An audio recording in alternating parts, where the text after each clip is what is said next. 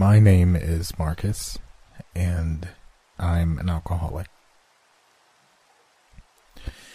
I know what you're thinking. This is just another sob story about some loser whose life went off the rails after he found the bottle, right? Well, it's not exactly that simple. Bill, my sponsor at AA, suggested that should I ever hope to get clean, I'd have to face my demons once and for all. While he has no reason to suspect that my demons are far more literal than the average addict, I think he's right nonetheless. This is my fourth or fifth time trying to kick the habit. Can't say for sure, as so much of my personal history is somewhat cluttered or otherwise hidden beneath the dregs at the bottom of one bottle or another. At one point, I even branched out into other methods of tucking away reality behind the veil, but the overdose that almost punched my ticket was enough to convince me to stick to a more uh, ingested form of inebriation. Yes, booze isn't exactly risk free and all, but it takes a bit more work to drink too much of that, while it only took one needle to lead me right to the threshold of death's door. Excuses, right? Yeah, we addicts are full of those. Always something to defend our actions, whether reasonable or not. This isn't about defending my years of intoxication, but the things I wished to drown away in the first place. A confession of sins, so to speak. I was 14 when it happened, and me and my fellow Boy Scouts spent the weekend out in the wilderness some miles from my home. It was Liam who talked us into joining up that summer, and while I was a little apprehensive at first, as I'd never been much of an outdoorsy type, John, Malcolm, and Ian were on board as soon as it was suggested. They were basically my only friends, so I wasn't about to be the odd man out, but I'd much rather be at home with my PS2 and Xbox than tossing and turning in a sleeping bag for a few days. Not only that, but I felt as if we were getting a little too old for such things. Once we were out there, though, I ended up having a lot more fun than I'd anticipated. Gilroy, the scout leader, was in his early 20s, so he wasn't too uptight or anything, just sort of laid back. He was the uncle of some kid named Benny, who had been a part of the troop longer than any of us.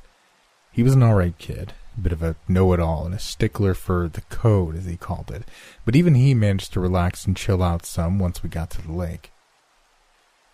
We spent a good bit of that first afternoon fishing and cutting up. I almost impaled John's ear with my hook at one point, but he turned his head just in time for me to allow it not to do more than a tap on the back of his head. I was about as coordinated as a drunken breakdancer back then. Still am for that matter, though the drink is likely a factor in that. John looked shocked at first, as we both just stared at one another when my line finally dropped limp to the grass, but we were cracking up within seconds. Though I would have felt awful if I'd jabbed the damn thing into his lobe, I often wonder if a trip to the emergency room would have saved us from the events that still haunt me. When the sun went down on that Saturday of the 28th of September 2002, we set a bonfire around which we would take turns telling scary stories.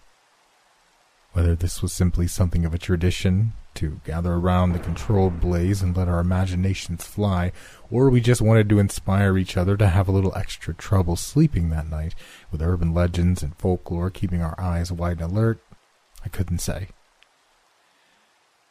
Whatever the case, I was a little excited about this, as I'd always been the creative child, while my older brother had more intellectual and logical mind. When we were just kids, I assumed that was my father's way of avoiding saying I was the stupid one, and he was quite the intelligent man himself, but I loved my ability to daydream about far off and wondrous places. These days, my creativity only tortures me even more with the things that I've been through.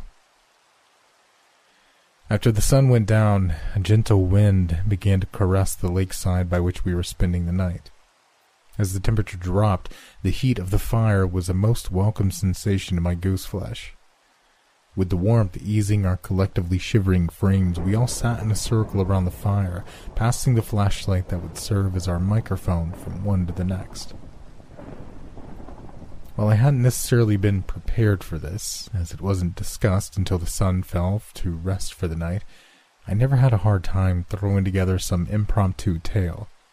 I barely paid attention to most of the stories that would come before mine, as I was mentally preparing for the task at hand, one that I was most certainly taking more seriously than anyone else.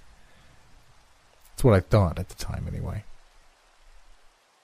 The first handful of tales couldn't so much as break through the wall formed around my inwardly mapping out my tale.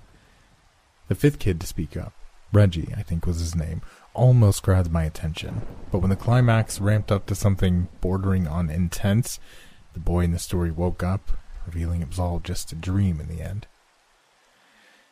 I know these were just silly campfire stories told by children anywhere from 10 to 14, but I always saw that sort of ending as a cop out, even if it was just made up on the fly by a sixth grader.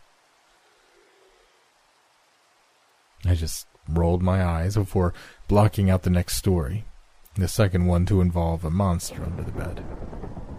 Even John and Malcolm couldn't produce anything of high enough quality to distract me from my world building and character development. There were fourteen of us in all, not counting Gilroy, who came off far too enthusiastic about every tale that was spun, but I'd made sure to sit next to Benny, who volunteered to speak first that night. I wanted mine to be the last. Not only did I want the extra time to craft my tale before the clockwise rotation would lead all eyes to me, but I was certain mine would be an absolute banger, assuring that everyone would have trouble sleeping that night. My mouth was practically watering with anticipation until the flashlight was handed to Liam. From the second he began to speak, I couldn't hope to distract myself from his story, one that sticks to my mind like gorilla glue to this day with the light shining under his chin, as was the tradition for such tales spun around the fire. His voice sounded both somber and sinister as he spoke. While other kids had joked and laughed during every story that came before, nobody spoke during this one, nor did even one eye drift from the boy highlighted by the illumination of the torchlight and flickering flames. Whether it was the words he spoke or the way he spoke them, I can still recall every syllable, even after all these years. He called this tale The Betrayal of the King.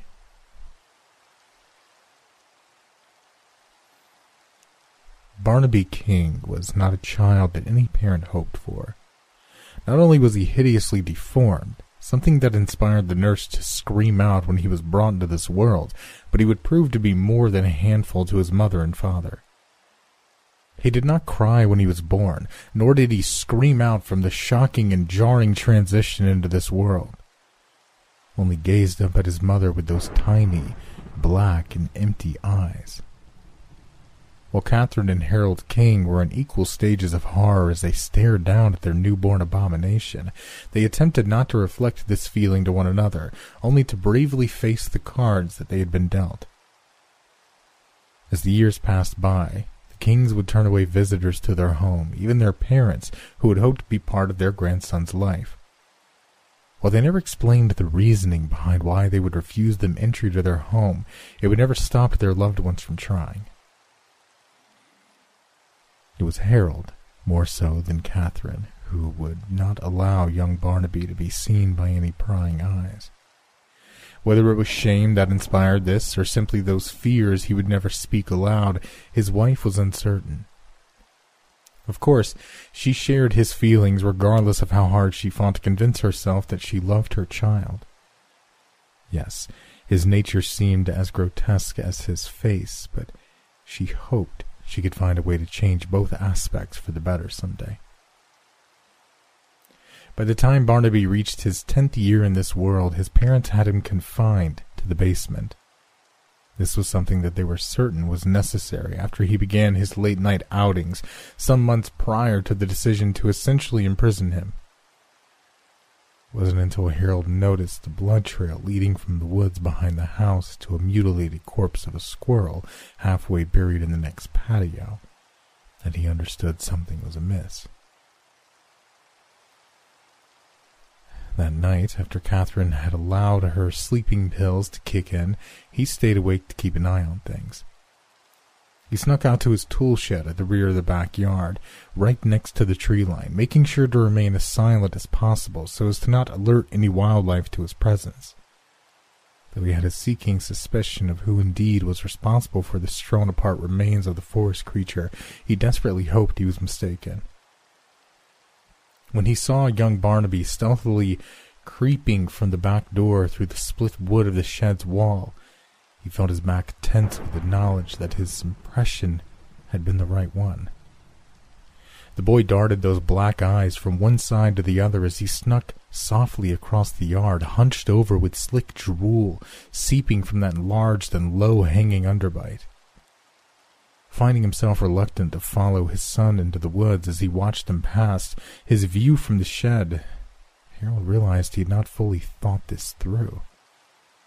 Yes, the boy was still small for his age, but he still wore some scars left in the wake of the jagged teeth from those early years. He couldn't help but feel that should Barnaby not locate something to satiate his hunger, he would turn those ankle biters on his father once more. He still argued with himself that his own flesh and blood could not truly be capable of such a grievous act, regardless of this late night jaunt into the woods. It was as he waged this inner debate, uncertain of how much time had passed, that he noticed his son coming back into view. The rabbit he held between the elongated fingers of his left hand was wriggling and squealing, but the child paid its moans no mind. Harold had to cover his mouth to prevent a similarly pitched shriek from escaping when the boy raised the panic animal to his lips. Horrified sounds of the poor creature, combined with the tearing of its fur-lined flesh, caused the man hidden away in the shed to close his eyes lest his dinner, retching to the floor, expose him. Even covering his ears, he could not fully block away the moist ripping and snapping of bones as Barnaby finished his snack. Once those gruesome noises dissipated, a reluctant Harold glanced back through the split wood to see the boy still holding what was left of the blood-soaked rabbit in the hand that was hung below his knees. Again he glanced from one side to the next as he approached the house, kneeling and pulling away a loose board beneath the patio, stashing the beast away. After the work was done, he crept back into his home, taking one more glance behind him. Harold could swear that the blackened eye gazed directly into the wide and trembling one that peered through the gap in the wall, but when his son gently closed the door behind him, he finally allowed a shaky breath to escape his lips. Surprisingly, it wasn't difficult to convince Barnaby to relocate to the basement, though at the time he was not yet aware he would remain locked away behind a heavy and padlocked door. Harold had performed the renovations himself, being quite adept in working with his hands as any seasoned contractor should be. He was just as glad of the soundproofing as the sturdy walls and doors by the time the boy understood his new circumstances. They would make sure he was fed through a slot in the door. He had a full bathroom fitted with a shower in his apartment, below ground level, as well as a cable, gaming systems, and plenty of books to entertain him. These measures were taken to ease their conscience, more than their son's needs, of course, but it was enough to help them sleep at night, as well as resuming activities that they had not indulged in since Barnaby came along. When Lilian was born, something that filled the couple with terror, as they feared another demon spawn had taken root in Catherine's womb, they were thrilled to see that they finally had the child that they always hoped for. She was the light of their lives, and just as beautiful as her mother was at such a young age.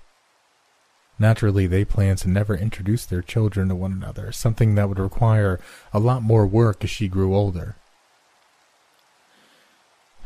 Seasons came and went, each one bringing new and wonderful experiences with the kings and their little girl.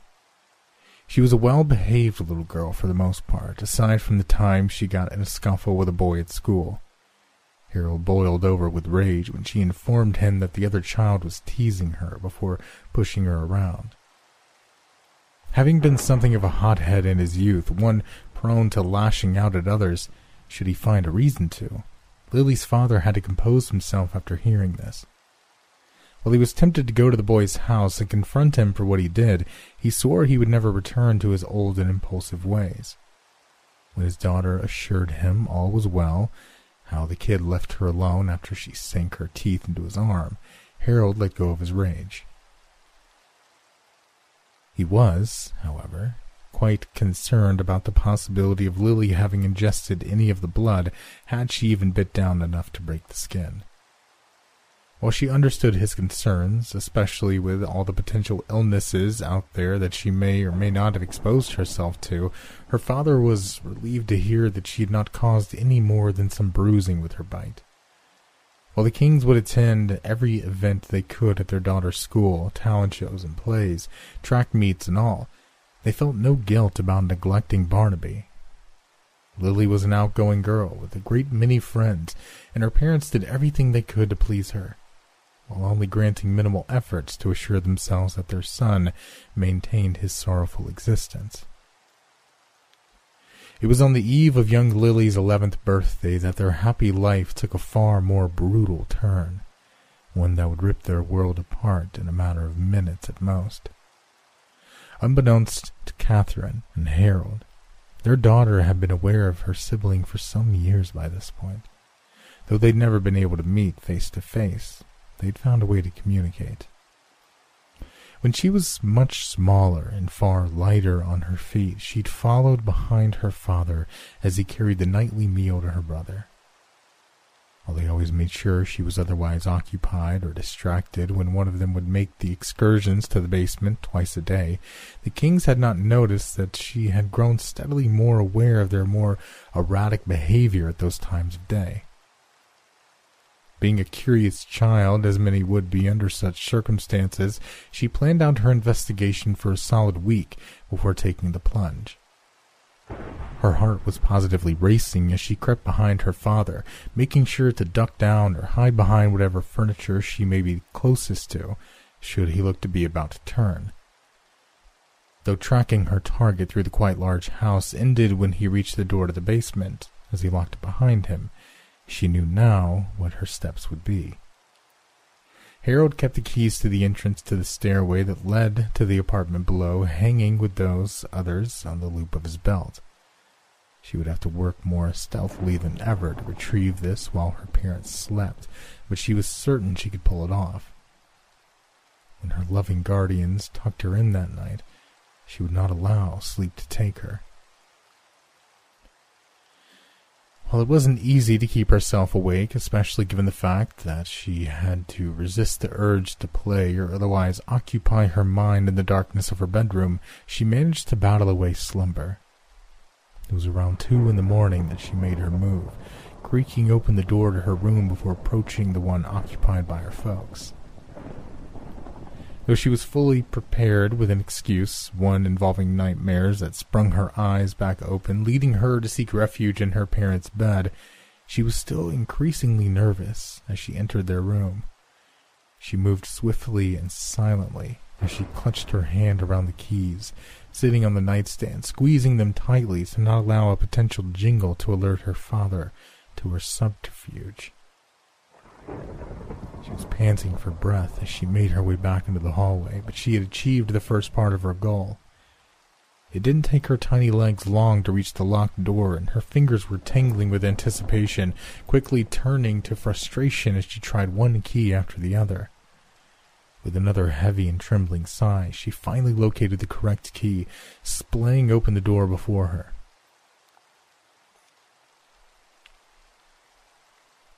Barnaby was scared at first when she spoke softly through the flap at the heavy entrance to his apartment. His fear momentarily gave way to anger when she revealed who she was, something that made the little girl afraid, leading her to begin to back away. His rage dissipated quickly when the only friendly voice he had ever heard began to fade, inspiring him to practically beg her to stay. For hours, they spoke that night, eventually allowing the boy to grow comfortable with his sister enough to learn his face down to the thin flap through which his meals were delivered.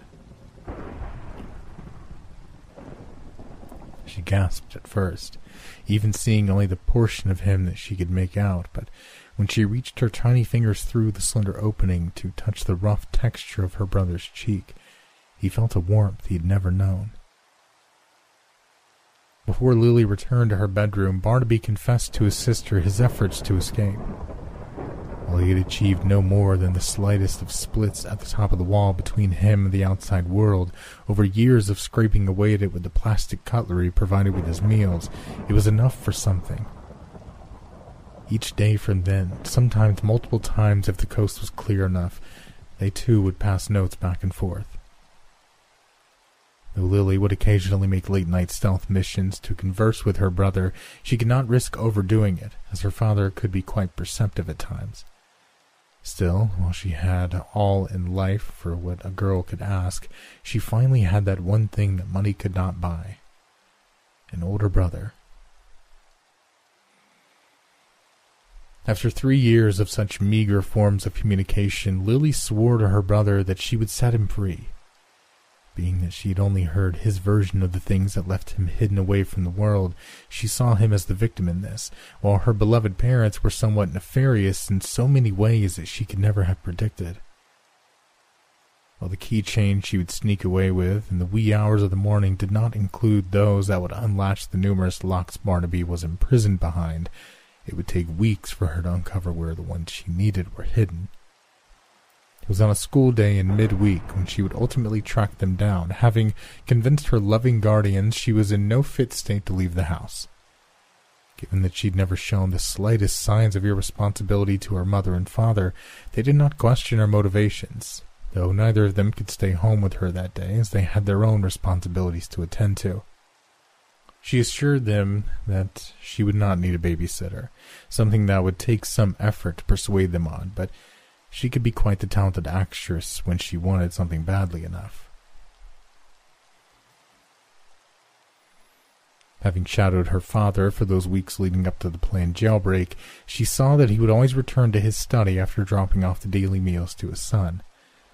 Though he would close the door behind him, still, she managed to take a peek through the keyhole. It was then she was able to see him inspecting the contents of a drawer on the left side of his desk. He only took a glance before closing and locking it, but she assumed it was a ritual of sorts, to ensure the keys to his son's prison remained untouched. Though Harold had his keychain looped to his belt as he reluctantly headed to work that morning, Lily saw no reason to leave things as she found them this time. It would be very clear what had transpired when he would return that evening that his prisoner had been freed. The crowbar she found amongst the other tools in the garage made quick work of the drawer, even with the desk being seemingly made of quality materials. When she looked upon the only contents, the ring of keys she'd hoped to find there, Lily wasted no time in sprinting to the basement, using the crowbar once more to spring open the door at the top of the stairs though it took some time to decipher which key to which lock, that only made her smile that much more genuine when she truly looked upon her brother face to face for the first time. Yes, those small blackened eyes and low hanging jaw lined with needle thin teeth unsettled her somewhat, even with the teasing glances through the slot in the bottom of the door. The small, upturned nose and pointing ears the scraggly long ginger hair hanging beside them were equally as jarring, but his expression, if that's what she could call it, only held love behind it. They embraced one another, each leaking tears upon their sibling's shoulder. Barnaby had never known this sensation, to truly feel wanted and adored. All he was familiar with was contempt and hatred for having the nerve to be brought into this world, but Lily saw her brother in those glossy eyes, not the monster their father knew him to be. It was while they were packing up his belongings, what little he had, that a sound inspired both of their faces to grow cold from blood loss. The front door of the house being unlocked and opened followed by frenzied curses spitting from their mother's lips when she seemingly saw the basement door ajar, left the two with limited options. Lily asked her brother to stay behind as she walked up the steps to find Catherine already standing in the doorway, looking as pale and shocked as the young girl felt. Barnaby heard his sister as she attempted to convince their mother to grant the boy freedom, something she seemed unwilling to hear. He tried to cover his ears, to block out the argument between mother and daughter as it grew more erratic, but it was of little use. Finally, Hopeful that he could somehow aid in this debate, he slowly paced up the steps for the first time in years. He walked through the doorway to see his mother on the phone, seemingly demanding that her husband returns to his home immediately. She screamed so loudly when she turned to see her son that Barnaby, through her hair, may just turn white from the shock. As it was his father, who would bring him his meals. He had not so much as heard Catherine's voice in so long, let alone seen her face, but he could easily recall that expression of hatred and disgust she gave him. Be it from the trembling of his extremities or just the shame of those old familiar looks the sight of him would bring, he was only vaguely aware of what happened next. At first, anyway as he and the woman who birthed him stared at one another, each in their own initial stages of anguish. Their shared expressions turned to horror when little Lilian leaped on her mother, sinking her teeth into the meaty tissue of her throat. As the blood practically gushed against the walls, Barnaby fell to his knees, barely able to wrap his mind around what he was witnessing. When his sister pulled her head back, tearing away the grizzled and sticky fibers, her mother just glared at her in shock as she fell to the floor. What did you do? Barnaby asked, shaking his head from side to side. It was the only way, my love, she replied, wiping her mouth with the back of her arm, smearing her mother's lifeblood across her cheek in the process. She still looked upon her brother with loving affection, even as her face began to contort and her body grew. I'll show you how to do it if you want, she said as her appearance finalized its transition, leaving her a carbon copy of the woman who lay dead on the floor. You don't have to live like that.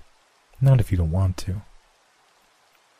She laid her hand on the mutilated face of her brother, allowing him to convince himself for a moment that his mother had finally accepted him though she'd already dragged the body down to the basement when their father arrived back home. She had not a chance to clean away the shimmering crimson puddle left in its wake, nor the drag marks that led to the door. Harold demanded to know what had happened, terrified that Barnaby had gotten loose and devoured his darling baby girl. Lily disposed of him just as quickly as she had his wife, this time luring him into an embrace with her stolen tongue, digging her teeth into his throat when his guard was down. Her brother had not witnessed this one as he lingered in the basement with the remains of his mother, something he had not the slightest desire to be trapped beside, regardless of his sister's insistence he hide away while she dealt with Daddy. When she walked back down the stairs, this time wearing Harold's face, she dropped his body beside his wife, before she knelt beside the only family member she cared about. They lied to us, she said again, caressing his face with her hand. They would have never let you loose. It had to be done.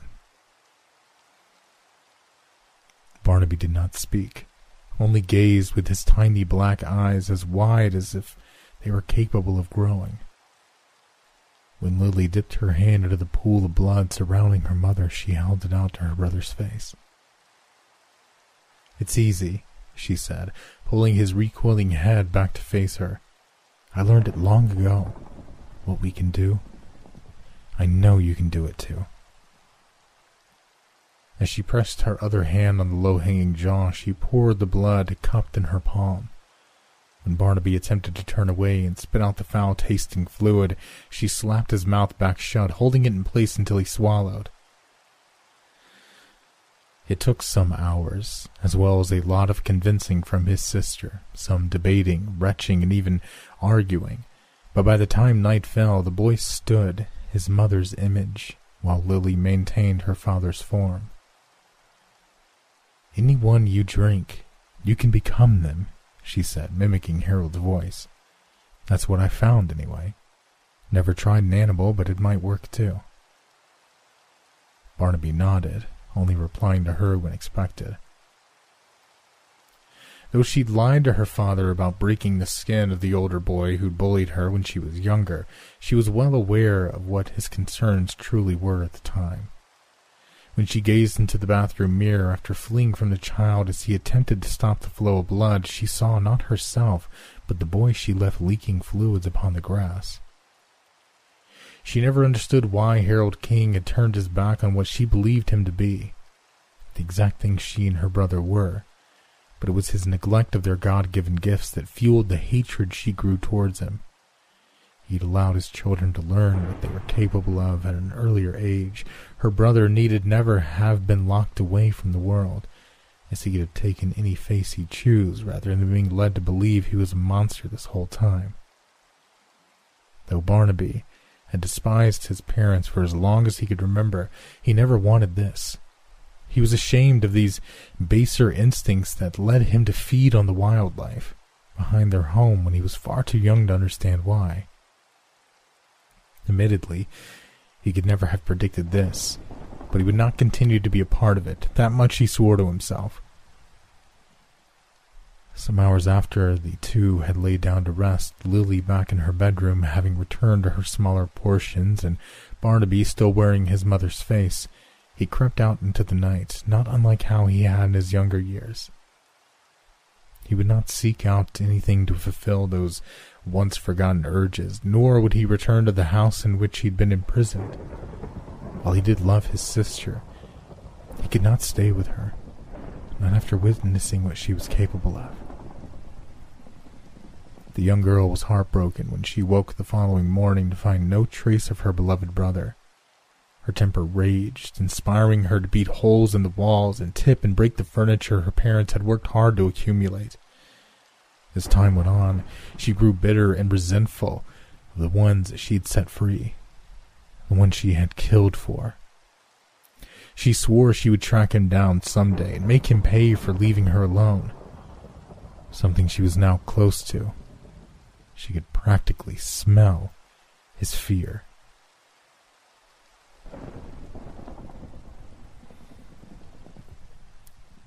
Every eye around the campfire was glued to Liam as he finished his tale, as he cut his gaze from one of us to the next.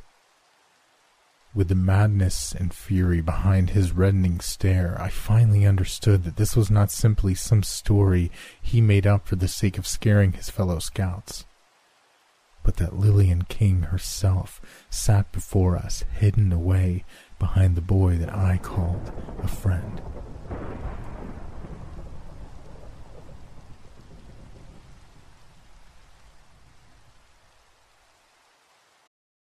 This episode is brought to you by Visit Williamsburg.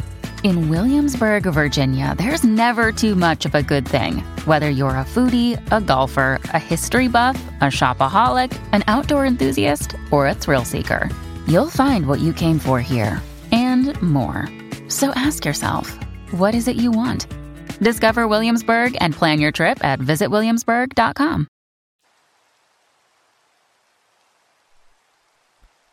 I couldn't help but wonder, as Liam continued to drift his widened eyes from one of us to the next, if it was the same kid I'd known for years now, or if Lilian had only recently claimed his image for herself.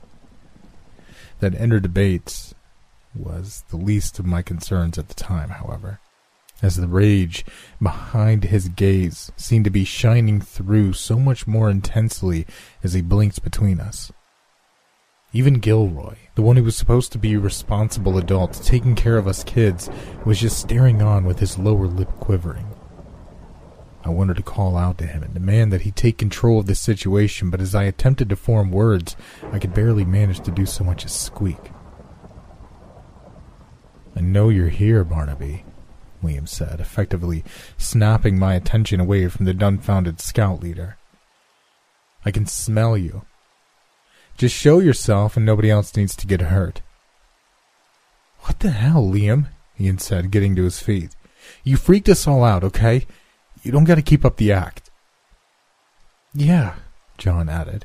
It was a cool story and all, but shut up! Liam barked, staring knives at those I thought to be his friends. I know that neither of you is him, but I swear I will gut you both if he doesn't man up and face what's coming to him. With that, while my eyes darted from the boy I thought I knew to those whose expressions quickly transitioned from agitated to stunned, the scuffling of feet broke me from attempting to wrap my mind around everything. Whether it was the fury behind Liam's words that sent everyone running in varying directions or that hateful malice behind his gaze, I couldn't say. But when he screamed out in anguish after the others scattered, I felt inspired to do the same. As I broke through the tree line, paying little attention to which direction anyone else was headed, I heard the furious yell coming from behind, back where we left that bonfire crackling. I still wouldn't look back, even when the scampering footfalls around me grew more muffled, signaling that I was likely alone on my chosen path of retreat. When the blood curdling squeal reached my ears, I had to assume that my friend had caught up to at least one of the fleeing children. As much as I hated the idea of any of us ending up bloody upon the dried autumn leaves, I couldn't help but hope that one he found was the one he sought I felt guilty for even wishing for something like that, but one body left in the wake of all of this was a far better outcome than all of us. That's what I told myself anyway. Regardless of how that squeal from somewhere to my left practically drained the strength from my legs, I still pushed on through the pain in my side of the burning in my lungs. I almost considered stopping for a moment to catch my breath, but two more agonized wails in quick succession convinced me I could not risk it. While those swiftly silenced howls seemed further off than the one before, I had to find a place to hide if I hoped to survive this. Something that was no simple task with how dark my surroundings were. Finally, having no hope of resisting my weakening extremities giving out, I slid to the ground, tearing my arm across a broken tree branch in the process. I wanted to curse aloud when the jagged wood split my flesh, but I slapped my hand in my mouth before my skidding across the leaves came to a halt. As I lay there, gripping one hand around my leaking wound and the other over my mouth, biting down from the screaming out from pain and fear, I could make out another sound over that of my quickly paced heartbeat. The feet crunching across the dry leaves belonged to more than one person, but I couldn't tell if they ran side by side or if one was chasing the other. With them drawing closer by the second, I could only hope that they would not make out the sounds of my burying myself beneath the leaves over their own likely erratic pulse and steps. They were close enough to touch moments later, each of the four feet stepping only a yard or so from where I lay, attempting to keep my shivering from exposing me. The moon shone brightly from above illuminating my surroundings enough to make out the shoes as I peered through my poorly constructed cocoon. I could only hope it wasn't bright enough for them to see me. While the two heaved, seemingly attempting to collect their breath, I was far too scared to risk revealing myself, even if they were likely just as innocent as I was in all of this. I think he got Reggie, one of them said, still gasping between words. John, too. The other replied, sounding equally as winded. I clenched my jaw, feeling a spike run through my chest when they mentioned John, but I hoped that they may simply be mistaken given the circumstances. With how exhausted the two sounded, I couldn't pinpoint the voices, though they were both familiar. Either way, that wasn't enough for me to know if I could trust them. I had spoken to all of the guys at one point or another, but my friends were the only ones I had any interest in spending time with. I was never exactly a social butterfly, even before all of this, but I couldn't reveal myself until I knew for sure if these two were friends or just some of the other guys who may be quick to toss me to the wolves to make a break for it if it came down to that. I told you Liam had been acting funny. The more familiar sounding voice spoke now that the wheezing had calmed. So what? Malcolm said in that same annoyed tone he would get when feeling argumentative. You trying to claim that you knew this shit was coming? Dude, I'm just saying, I, I knew something was off with him. Ain't no anybody could have called this. I let out a shaky and relieved breath when I realized the other voice belonged to Ian. Suddenly feeling almost desperate to share the company of friends, I grew more aware of how ridiculous I'd been acting. I almost wished I could just slink away unnoticed to show up on foot claiming that I couldn't believe I found them. That would likely have been far less embarrassing than the way things went. Uh, don't freak out, guys, I said, pushing the hand through my blanket of leaves like a newly reincarnated member of the undead, breaking free of its coffin. What the? Both voices said, combined with a few more colorful words. It's okay, I said, finally sitting up straight before pushing up from the ground. It's me. I chuckled, feeling my face flush. Holy. You scared the shit out of me, Ian said, holding a hand out to help me up. Keeping my voice low, I explained to them somewhat of my motivations behind smuggling myself away beneath the leaves, something that made us all laugh a bit, though mine were not quite genuine, being still a bit awkward and ashamed. When we calmed back down to something more somber, Malcolm told us what he'd witnessed. John, it would seem, was indeed dead, or at least in pretty rough shape. From what he saw as he ducked behind the thick tree when Liam came leaping out of nowhere, our friend didn't have a chance to avoid the teeth chomping into his neck. I just knew I was screwed when he was done with him, Malcolm said, staring down at his feet. I stayed tucked behind that tree, feeling like I was going to puke. I just knew he was coming for me. When I heard him stomping closer, but when someone yelled from ways off, he took off after them. I didn't move again until I was sure he was gone, and didn't stop running until I came across Ian. Damn near gave me a heart attack, too, Ian said, gripping his chest. Ian had seen Liam tackling Reggie from a distance, but he didn't stick around to see what happened next. We all got silent for a few minutes, each of us reflecting on our shame for leaving our friends behind. It was that very thing that left us so distracted when someone else came blundering toward us. Run! he called out as he pushed through the trees. He's coming! Run! Before I had the chance to fully take in the sight of the only adult who had shared our company tearing through the branches, I felt him slam into me, having paid little attention to my surroundings, what I could make out of them anyway. I was not only shocked by the impact of the shaggy haired, lanky man, but the steep hill we found ourselves rolling down a second later. Marcus!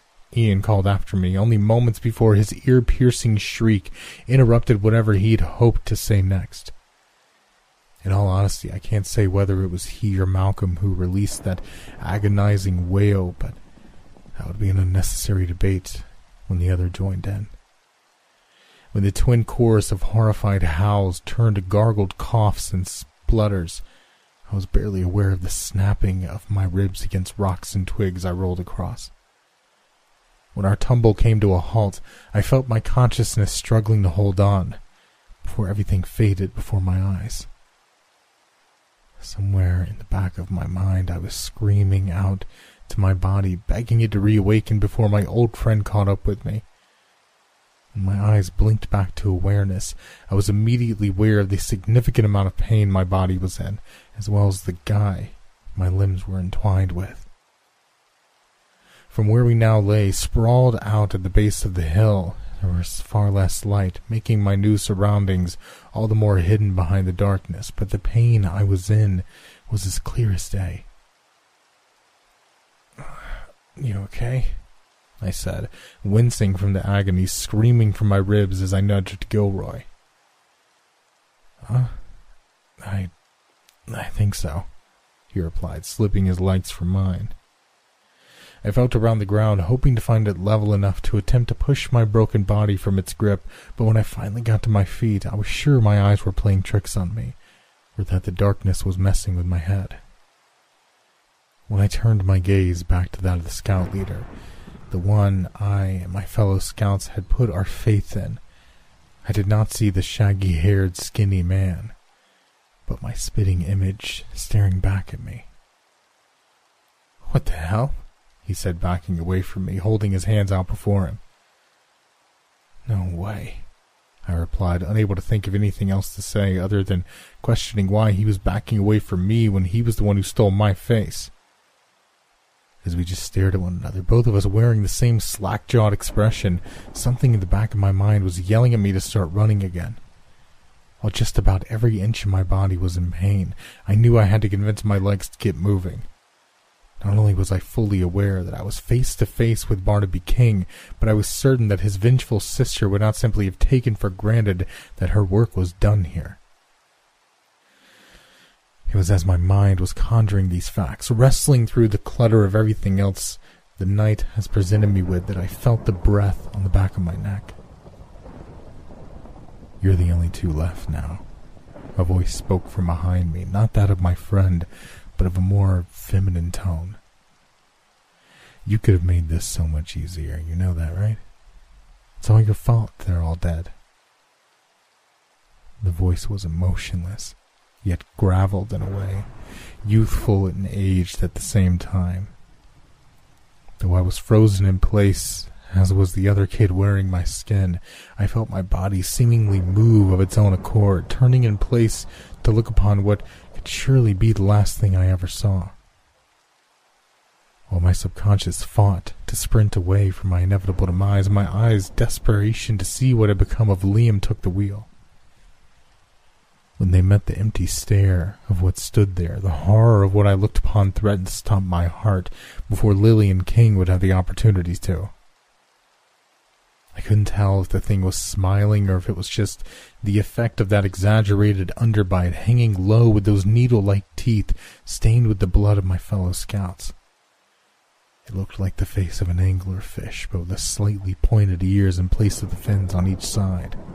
Those small, spherical black eyes glared into me with nothing remotely human behind them felt my feet shuffling against the dried leaves that still wore my blood, steadily backing away from this creature as its body heaved with breath, contorting the stretched and torn uniform that was wrapped around its slender and hunched frame. I couldn't take my eyes off of it, even when it began to move in closer, closing the small gap I had made between us in two long strides. Lilian? I said, almost hoping I could reason with it. It nodded in response, not so much as blinking those hauntingly dark eyes. Had she altered the story she told us to switch her and her brother's places? Was she the deformed and forgotten one, while he was the favored child of her parents? Could this be the true form of whatever her father truly was? What he was ashamed to have passed on to his son? At the end of the day, when all this was said and done, I suppose none of these questions would matter. As soon as I felt those lengthy teeth dig into my already shredded shoulder, I knew my curiosities would die with me. She wasn't aggressive with her bite. In all honesty, there was something of a tenderness to the way she dropped one hand over to the side she wasn't chewing on, with her other pressed on my lower back. When she pulled back, tearing away a strip of my flesh with her, allowing the blood to gush from my open wound, I closed my eyes as I fell to my knees. Run! My clone called as he attacked my would be murderer, pushing me back as he tackled her, saving me from her following attack. Though my shirt was heavily dampened by the constant flow of my bodily fluids, I needed no second man to encourage me to get moving. It wasn't easy to push one leg in front of the other, not at first anyway. It was more the shock of everything that had only just occurred than the pain at the time. Likely the blood loss was a factor as well, but even as my ruined shoulder collided with the thick trunk of a tree, I continued forcing myself forward, not so much as looking back. I could hear the sounds of the ongoing battle for my freedom as clearly as if I still knelt on the ground beside it, but I wouldn't allow it to distract me from reaching my goal.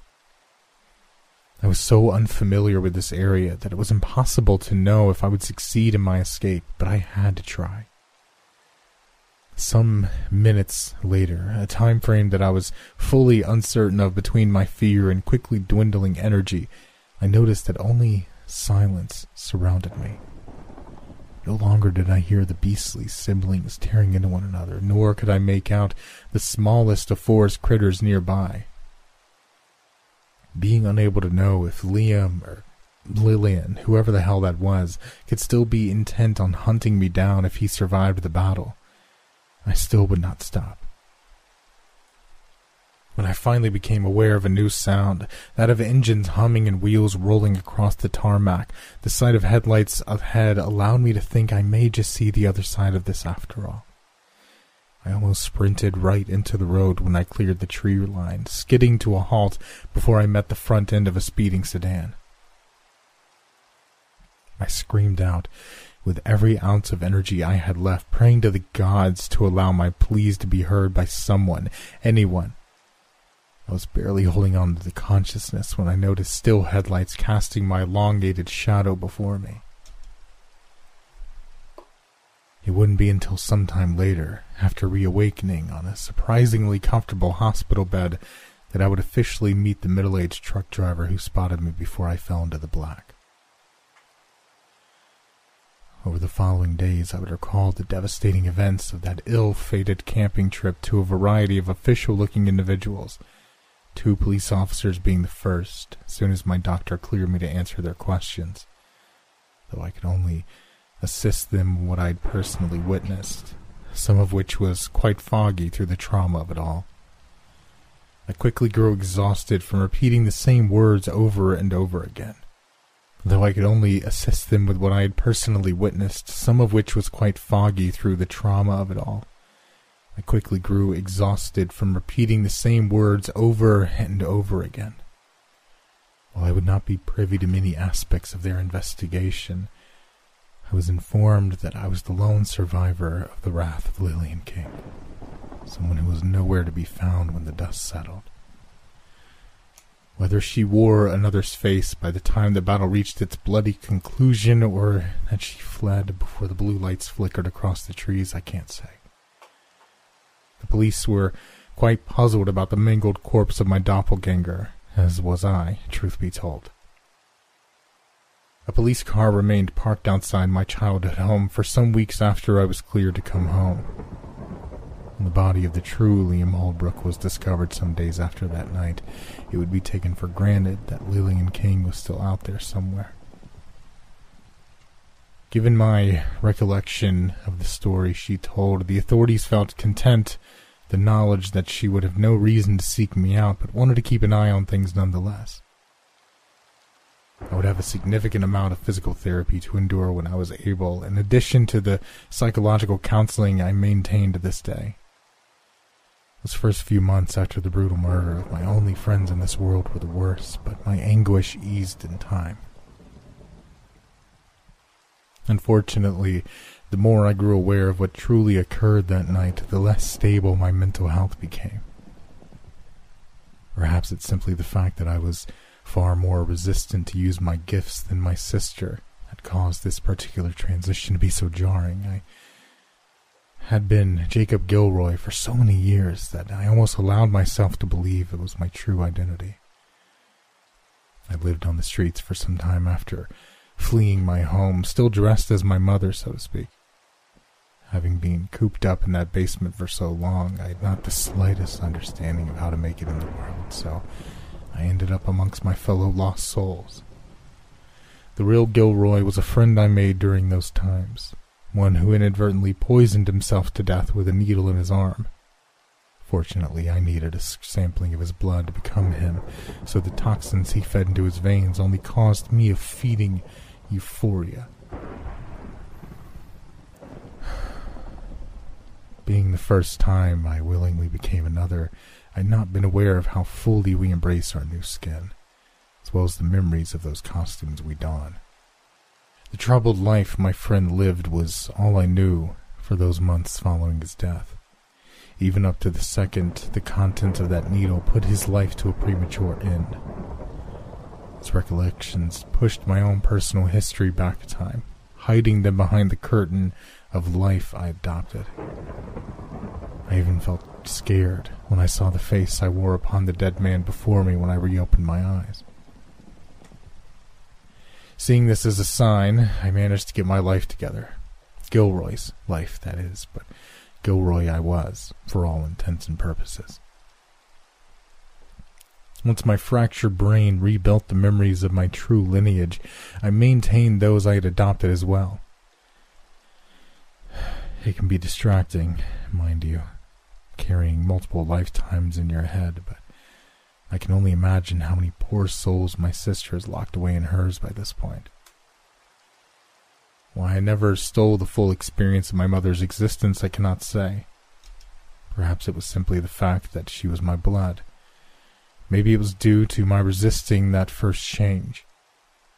I suppose there are some aspects of my life I may never fully understand, nor the facts of what I even am for that matter.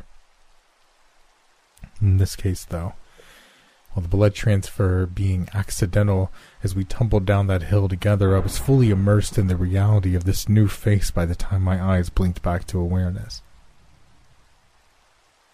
I would say that I can only imagine what was going through Marcus's head when he saw me looking back at him, but I would to believe that we were on the same page at the time. Likely we both saw the other as the one Lily sought out, but I can even begin to understand why he was so willing to sacrifice himself for freedom. When I awakened in that hospital, my heart ached for the friends that I lost, those that Marcus lost anyway. When the pain gave way to anger, I wanted nothing more than to inflict as much of that agony upon the one who took them from me. It could be that it was that very thing that inspired the true Marcus to attack my sister, the desire for revenge rather than an effort to save me. I Suppose there's no way to know that for sure. In the end, perhaps, even after all these years, I do not fully understand the boy whose life I claimed for my own once he had no more use for it.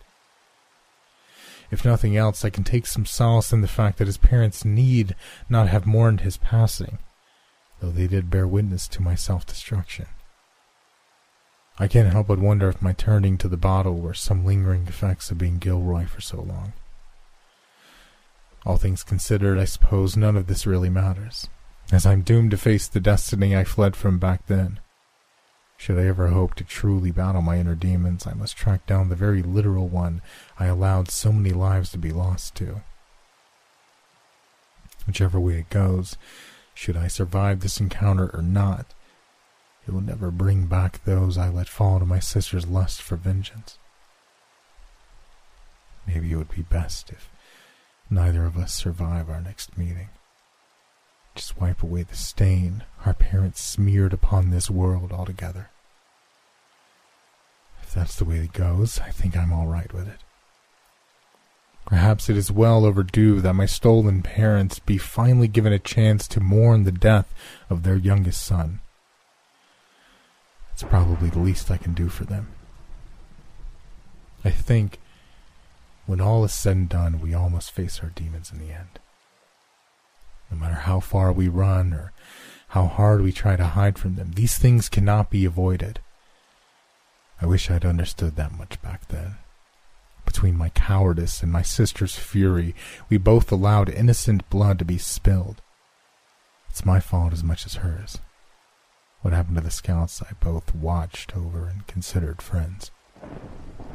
Sometimes I wonder if those lives I stole still live on within me, as well as the great many I'm certain my sister has inside her head.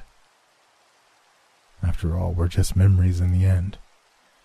Nothing more than tales to be told around the campfire.